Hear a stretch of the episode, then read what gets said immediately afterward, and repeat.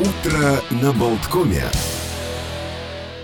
Мы продолжаем «Утро на Болткоме». Олег Пека и Александр Шунин. И, конечно, вот то, как мы уже и анонсировали, мы сейчас поговорим о мероприятии, которое произойдет сегодня в 8.30 в очень необычном месте. Это будут э, мероприятие, называется «Латгалес проза с Ласиюми 2022». И с нами на прямой связи вот представитель латгальского культурного движения «Волуда» э, Эдита Хусаре – Э, мы договорились, что будем общаться как билингвально, на, э, как кому будет удобнее, проще говорить. Э, доброе утро, Эдитен. Доброе утро. Лобсрейц, доброе утро. Здравствуйте. Может быть, расскажите несколько слов, вот почему действительно так важно в рамках литературного фестиваля уделить внимание вот именно чтением прозы, э, произведений на латгальском языке, и почему вот для языка очень важно, чтобы э, появлялась литература именно, э, не просто он был языком общения, а чтобы это были еще и литературные произведения. Jā, šis festivāls prozas lasījumi, kas pamatā notiek Rīgā pievērš uzmanību tieši prozas eh, darbiem, un eh, mums gribējās no savas puses, ka festivāls eh, rīko ir konkurss arī kurzemē, bet lai ir kaut kas arī latgalē mhm. un parādīt to, ka literatūra top ne tikai Rīgā, varbūt, bet uh, arī reģionā. Un, uh, mēs to varam darīt latgaliski, kas ir reģiona, latviešu valodas uh, veids, un literatūra latgaliski jau ir tapusi kopš ir latgaliešu valoda. Vienkārši šobrīd mēs vēl ar vienu gribam aktualizēt un parādīt, ka nu, ka Latvijā ir divas rakstu tradīcijas, un ka arī šajā otrajā latviešu rakstu valodā top jauni darbi. Сколько э, будет принимать участие авторов э, в, в этих чтениях? Kopā konkursā iesūtīja 16 konkursa dalībnieki, bet šodien mēs red, dzirdēsim, redzēsim labākos trīs. А... Это профессиональные литераторы или просто люди, для которых э, писать это хобби? Пишу, потому что не могу не писать. Uh, ir tak, ir tak. uh, ir, gan, ir gan Jo trīs eh, dalībnieku vidū būs gan tādi, kuriem jau ir uh, izdotas grāmatas un uh, jau kaut kas. Uh, Viņi ir zināmi ne tikai Latvijā, bet arī Latvijā. Un ir viens dalībnieks, būs arī tāds, par kuru vēl neviens nebūs dzirdējis. А насколько я понял, будет возможность наблюдать за этим в интернете, то есть будет прямая трансляция. Вот, может быть, несколько слов о том, как подключиться к этому мероприятию. Uh, jā, mēs nodrošināsim tiešraidi. Tiešraidi būs skatāma Facebook uh, veidā, gan prozas lasījumu festivāla profilā, gan arī latgaliešu kultūras kustības valoda profilā, kā arī mēs mēģināsim nodrošināt, uh, ja Facebook tehniski mums ļaus arī latgaliešu kultūras ziņu portālā lakuga.lv un arī prozas lasījumu mājaslapā prozas lasījumi.lv. Tā kā jebkurš, kuram ir interese, kurš nevar būt šodien Reizeknē, droši var pieslēgties un būt klāt. А особенно, да, а, прийти, в общем-то, лично засвидетельствовать почтение, так сказать, на станцию Резекна-2. Почему такой небанальный выбор локации, скажите, пожалуйста? Uh, nu, šis sasaucas ar to, ka šī gada prozas lasījuma festivāla tēma ir patvērums, paslēptuve, glabātuve un uh, diemžēl ar šo situāciju pasaulē, ar uh, Krievijas iebrukumu mm. Ukrainā, mēs izvēlējāmies tēmu, kas arī kā stacija uh, Ukrainā daudziem ir uh, patvērums, diemžēl. Un tad šis būs arī tāds simboliskais patvērums literatūrā, un tie, kuri tajā brīdī tieši atbrauks no piestās vilciens Rīga Zilupa pieturā Reizeknē, tā ka uz, uzreiz varēs neiet mājās, bet patverties arī varbūt stacijā uz kādu brīdi un piedzīvot šo pasākumu. Bet, nu, jā, tas ir simboliski sasaucoties ar to, ka, ka stacija ir sava veida tāds patvērums, pirmais pēdējais brīdis pirms došanās dodas projām ar vilcienu kaut kur, un pirmais brīdis, kad atgriezies atkal mājās. Из ваших слов можно сделать вывод, что вы относитесь, воспринимаете литературу как некий иллюзорный мир, в который можно сбежать от повседневных проблем и тягот, и забот. То есть такой вид эскапизма. Uh, arī, arī, jā, grāmatas vispār literatūra ir viens veids, kā mēs varam varbūt tiešām aizbēgt no tā, kas mums ir, bet uh, otrs veids, ko literatūra var darīt, arī tieši runāt par uh, šīm uh, problēmām, jautājumiem, pasaules izaicinājumiem. Un mūsu šī gada tēma bija arī latgaliski, kur ir mana sāta, kur ir, muna, kur, kur ir manas mājas, jo Tas ir gan tā, ka kāds pārceļas un viņam ir jautājumi, kur ir manas mājas, gan arī jā, šobrīd Ukrainas situācijā, ka daudziem cilvēkiem vairs nav māju. Un, jā, ka literatūra arī runā par aktuālām tēmām. Tā ir iespēja novērst domas, bet arī runāt par to, kas ir aktuāls. Сегодняшнее чтение – это будут рассказы, повести, какие-то законченные произведения, фрагменты произведений. Что ожидает и в каком жанре? Это, я не знаю, это драма, это, может быть, какие-то приключения, фантастика или что это? – Jūs ļoti labi raksturojat. Tiešām šī, šī, tri, šie trīs darbi būs arī tāda daudzveidība. Mm. Jo viens darbs, kas ir tādas trīs pasakas, no mm. maza bērna skatījuma par to, kas ir viņa mājas, ko viņš piedzīvo, tad vēl viens darbs būs tāds kā varbūt atmiņu, tāda eseja stāsts par savām mājām Latgalē, kaut gan arī cilvēks vairs nedzīvo Latgalē, bet šobrīd dzīvo Rīgā. Un, nu jā, ka tā, ka tie darbi ir gan stāstu veids, gan pasakas, gan arī tāda kā eseja atmiņas ļoti dažādi. Скажите, пожалуйста, Эдита, а что касается самого языка, как вы бы оценили ну, сохранение, развитие его? Потому что, с одной стороны, а, в Латвии ну, государственный язык латышский, э, достаточно много в обиходе э, русский используется. Где э, место латгальскому языку и что действительно происходит в Латгалии с этим языком? Как он применим, как он употребим? А, Jā, kā latviešu valoda ir latviešu valodas daļa, kas ir vairāk tāda lietota latgalē, bet ne tikai, arī citās vietās, kur dzīvo latgalieši, kas ir aizbraukuši lieto.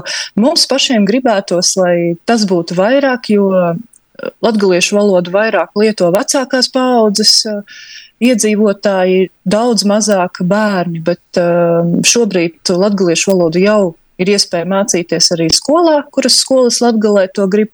Tā ka mēs ļoti, ļoti ceram, ka arī šī situācija ar laiku paliks labāka, bet, nu jā, diemžēl tas um, kā uh, vispār kopumā, ka iedzīvotāju skaita samazināšanās un uh, jauniešu pievēršanās varbūt uh, citām valodām uh, arī ietekmē to, cik daudz uh, tiek lietota latgaliešu valoda. Bet uh, latgalē tā ir. Man gribētos eh, teikt un eh, cerēt, ka tas būtu tāda ikdienas arī saziņas valoda līdzās latviešu valodai, eh, tāda ierasta, bet, nu, jā, diemžēl vairāk lietotāju nepaliek. Издаются ли книги на латгальском языке? Потому что вот мы сейчас слышим, ну вот речь идет о чтениях, но будут ли, скажем, эти конкретные, вот, например, сказки вот, издаваться именно в печатном виде? И вообще вот как, как с, с изданием литературы на латгальском языке? Nu, jāpriecājas, ka katru gadu paliek situācija arvien labāka, jo tiešām vismaz nu, tas uz kopējā apjoma literatūras tas nav daudz, bet vismaz desmit izdevumi, man, manuprāt, arī pat vairāk katru gadu latgaliski tiek izdot. Vai vismaz daļa latviešu, vai nu pilnībā latviešu. Arī tie autori, kas šodien ko mēs dzirdēsim, vismaz divi viņiem jau ir grāmatas, un arī es pieļauju, ka šie darbi, ko, kas šodien skanēs, būs pēc tam izlasāmi ne tikai portālā Laku GLV, bet arī piedzīvos tādu grāmatu izdošanu. Говоря, возвращаясь к программе мероприятия, там же не только выступят э, три автора, что-то прочтут, но будет и концерт, музыкальное сопровождение, я так понимаю, как минимум. Uh, jā, uh, mums šodien būs tāds uh, um, prieks, ka Reizekne ir Jāņa Ivanova Reizeknes mūzikas vidusskola, un kur arī ir tradicionālās mūzikas programma, un uh, šodien uh, um, skolas audzēkņi pirmo reizi prezentēs sevi kā mm, folkloras ansamblis gosti. Tā kā četri jauni mūziķi būs viņam tāda pirmā reize ar tādu savu nosaukumu. Tā kā līdz ar to skanēs divas latgaliešu tautas dziesmas un arī viena ukraiņu dziesma. А много ли читателей на латгальском языке? То есть насколько э, широк круг? Э, вот мы понимаем, что можно издавать книги, но ведь они должны э, кем-то читаться. Вот, вот этот круг читателей, он широк? Diemžēl mm. jāsaka, ka, ka tie, kuri izvēlas lasīt latviešu, ir diezgan šaurs lokus. Mm -hmm. Tādēļ mēs arī cenšamies meklēt veidus, kā vēl citādi pievērst literatūrai. Bet, nu, tas ir tādēļ, ka Nu, ļoti daudzus gadus latviešu valoda nav mācīta skolā, ka pārsvarā kaut kādā veidā vai no vecākiem, vai pulciņos, vai kaut kur citur jāmēģina gan lasīt, gan rakstīt. Bet nu, situācija ar tiem, kuri lasa, un mēs priecājamies, ka lasa ne tikai Latvijā, bet arī citi Latvijas iedzīvotāji grib kaut ko zināt un lasīt, bet uh, vismaz lasītāji ir vairāk nekā rakstītāji, jo mhm. tieši rakstīt latgaliski tā ir vēl lielāks uh, izaicinājums. Ну, а, в общем-то, сам конкурс, который происходит не первый год, э, его участники, количество показывает, что, в принципе, все не так плохо. Ну, 16 авторов признали, а, прислали свои работы. И э, среди членов жюри, а, я так понимаю, бывший министр Илга Шуплинска, которая, в принципе, долгие годы работает как раз-таки как популяризатор латгальского языка. Jā, par to mums gan ir prieks, ka konkurss notiek jau trešo reizi. Ja pirmajā gadā bija pieci dalībnieki, tagad otrajā gadā bija desmit, un šogad jau ir 16. Un, uh, tie dalībnieki arī daļa ir tādi, kas katru gadu piedalās, bet uh, liela daļa arī tādi, kas pirmo reizi. Tā, tas uh, kopējais rakstītāju skaits ir nu, pie, diezgan liels, un varbūt pat vēl ir kādi, kuri varbūt nepaspēja, nezināja. Ir tendence, ka rakstītāji paliek ar uh, vien vairāk. Un, jā, gan um, Ilga Šaplinska bija žūrijā kā literatūras zinātniece, gan arī Latvijas Universitātes humanitāro zinātņu fakultātes uh, profesora Ieva Kalniņa, gan arī uh, bibliotekas pārstāve Ruta Cibulē no balviem, gan arī viena jau tāda pieredzējusi prozas lasījumu, gan arī konkursu dalībniece, gan arī pati autora un redaktore Kurzemes pusē Jana Egla. Tā kā žūriju mēs arī katru gadu cenšamies pamainīt, un lai tie būtu ne tikai latgalieši, bet arī tā kā šeit divi latgalieši, tad viens no Rīgas, viens no Kurzemes. А чем вообще вот занимается ваше общество, это движение вот э, Волуда? А в чем его задачи и как, как, ну, как, в чем вы видите вот в ближайшее время, вот как, может быть, какие-то еще э, мероприятия, какие-то мысли, идеи? Tas, ko mēs darām, ir mēģinām darī, darīt visu, lai mm. latviešu valoda skan dažādos veidos. Mums ir uh, pašiem savs latviešu kultūras ziņu portāls Laku galvē, kurā katru dienu arī stāstām un uh, ziņojam par to, kas notiek uh, latviešu kultūrā visā pasaulē.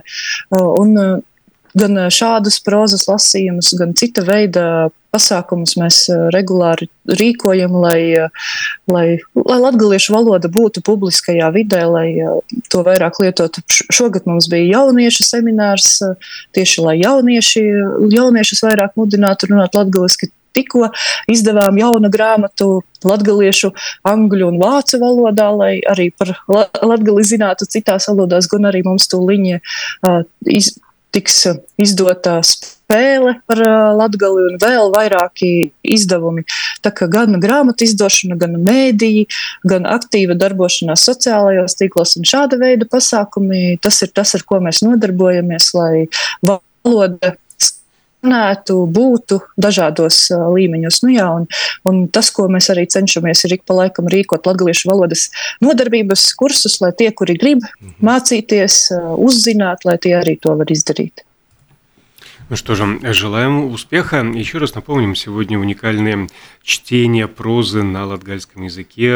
Они состоятся вечером в половине девятого на станции Резекнет-2. И можно к ним присоединиться, э, посмотреть трансляции, это сделать через социальную сеть Фейсбука, или посмотреть это можно, я понимаю, на сайте, на портале э, общества Волуда.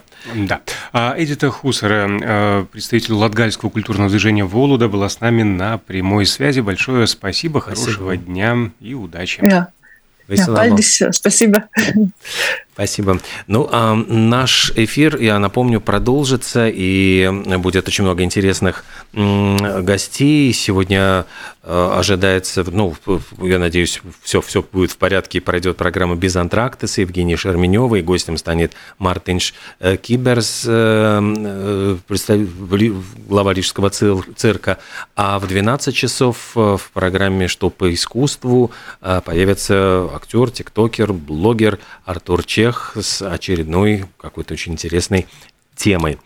Наше же утро на Болткоме на этом завершается. До завтра. Хорошего дня.